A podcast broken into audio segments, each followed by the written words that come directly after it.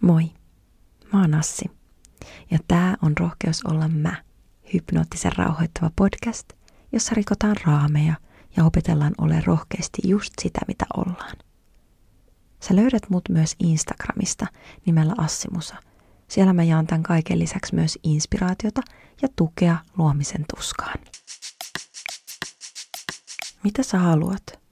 Mikä on sulle tärkeää elämässä? Tämä asia voi olla sulle todella selkeä, mutta monelle tässä maailmassa on niin paljon kaikkea, että voidaan olla tosi hukassa sen kanssa, mitä oikeasti halutaan. Muista, sussa on kaikki tieto valmiina sisällä. Se vaan välillä pitää kaivaa esiin, joten hengitä sisään ja hengitä ulos. Mä oon puhunut viime kaudella pysähtymisen tärkeydestä. Siitä, miten mä löysin itseni metsässä – pysähtyminen onkin äärimmäisen tärkeää, jotta me kuullaan se oma sisäinen ääni ja tunnistetaan halut ja toiveet. Onko sulla joku asia, mitä sä rakastat tehdä? Suretko, että sun aika kuluu hukkaan, etkä tee tarpeeksi niitä asioita, joista sä nautit? Mitä tunteita se sun haluamasi asia sussa aiheuttaa? Tämä just on se tärkein tieto.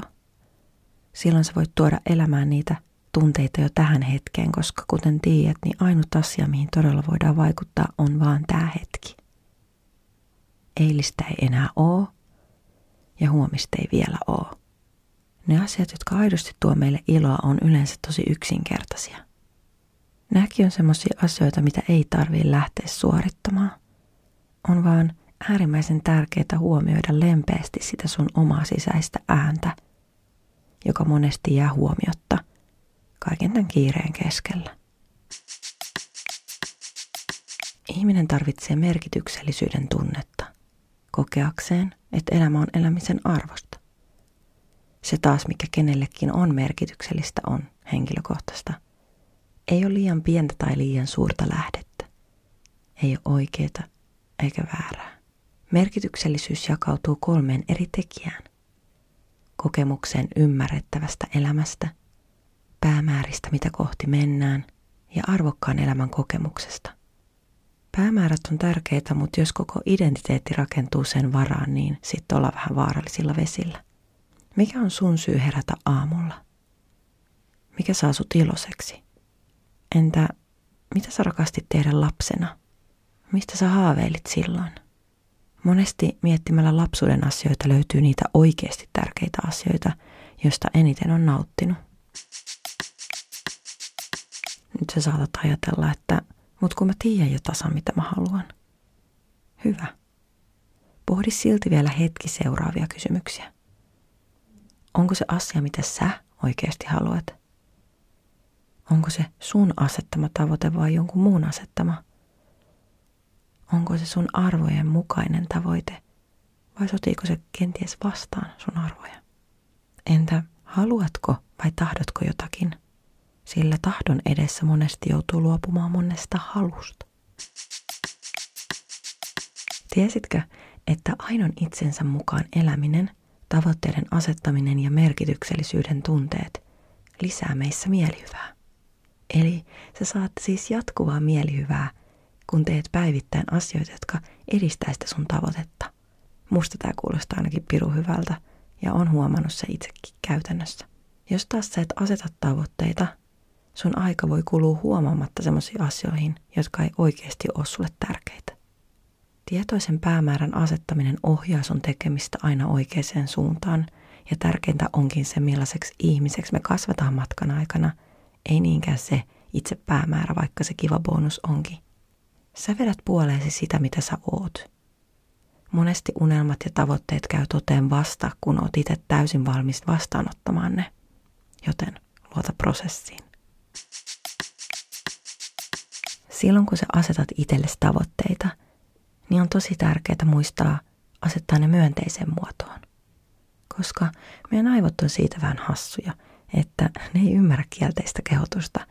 Esim. jos sä sanot niille, että älä ajattele pinkkiä elefanttia, niin silloin sä todennäköisesti ajattelet pinkkiä elefanttia – aika jännä, että mä käytän tuota pinkkiä elefanttia, kun kaikki tuntuu käyttämään sitä samaa, mutta se voi olla vaikka punainen jäniski. Älä ajattele punaista jänistä. Se, mihin sä keskityt, niin se vahvistuu. Eli mieti siis aina tavoitteet myönteisen muotoon. Esimerkiksi en syö karkkia tilalle vaihdat, syön terveellisemmin. Tavoitteiden on hyvä myös aina olla sellaisia, mihin sä itse pystyt vaikuttamaan, koska tämä maailma on täynnä asioita, mihin me pystytään ja mihin me ei pystytä vaikuttaa, niin keskitytään niihin asioihin, mihin me pystytään vaikuttamaan. Tehdään tähän loppuun nyt semmoinen lyhyt harjoitus. Sä voit ottaa eteen vaikka kynää paperia tai vaikka kännykän, mihin voit muistiinpanoihin kirjoittaa. Ja kun oot valmis, niin ota hyvä asento. Sulje sun silmät. Hengitä syvään sisään ja ulos. Ja vielä kerran sisään ja ulos. Ja sä voit vähän keskittyä siihen hetkeen, missä sä tällä hetkellä oot, että miltä susta tuntuu jaloissa.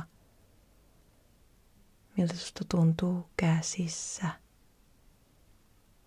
Miltä huone tuntuu sun ympärillä. Kuulet sä jotain ääniä.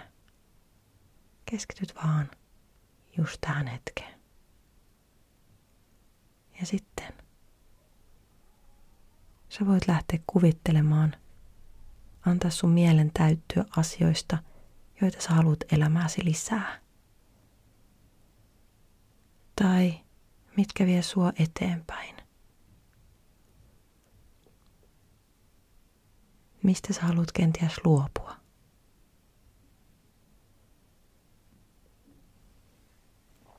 Ja sitten kun sä oot saanut näitä ajatuksia sun päähän, niin sä voit rauhassa avata sun silmät ja kirjoittaa ne ajatukset ylös siinä muodossa, kun ne olisi jo tapahtunut.